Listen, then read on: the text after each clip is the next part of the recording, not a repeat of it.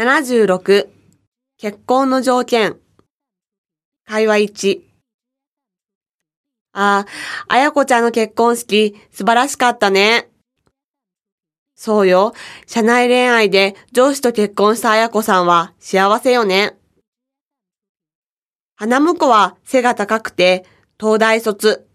まだ若いのにもう課長になったし、いわゆる高収入、高学歴、高身長の参考だね。気に入った相手と巡り合っていいわよね。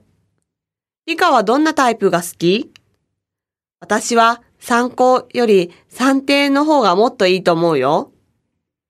算定？まさか低収入、低学歴、低身長のことではないよね。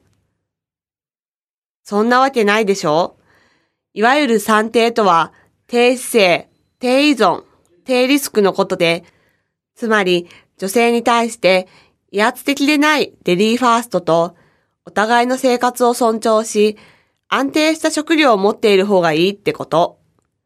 へえ、そんな基準もあるんだ。会話に。李さん、新結婚時代というドラマは見ましたか？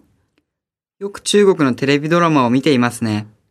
あれは最近中国で大変人気を呼んでいる若者の結婚事情をありのまま語っている人気ドラマですよ。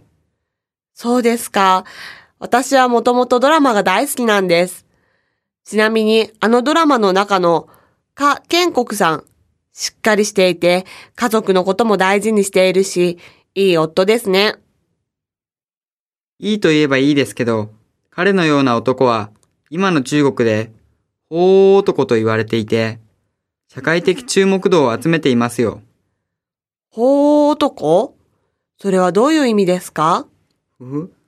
中国には、スズメが法王になったということわざがあって、つまり、家柄の低い田舎出身者の男が、大都会のサラリーマンになったということを意味しているのです。そうですか。別にいいんじゃないでしょうか。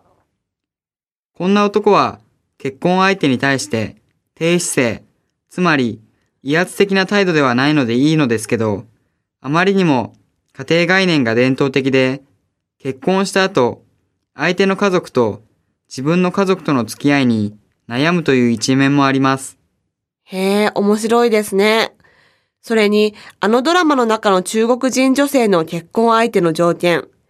マイカー、マイホームあり、両親なし。あれは本当ですか？ふふふ。あれは冗談半分のセリフですから、本気にしないでください。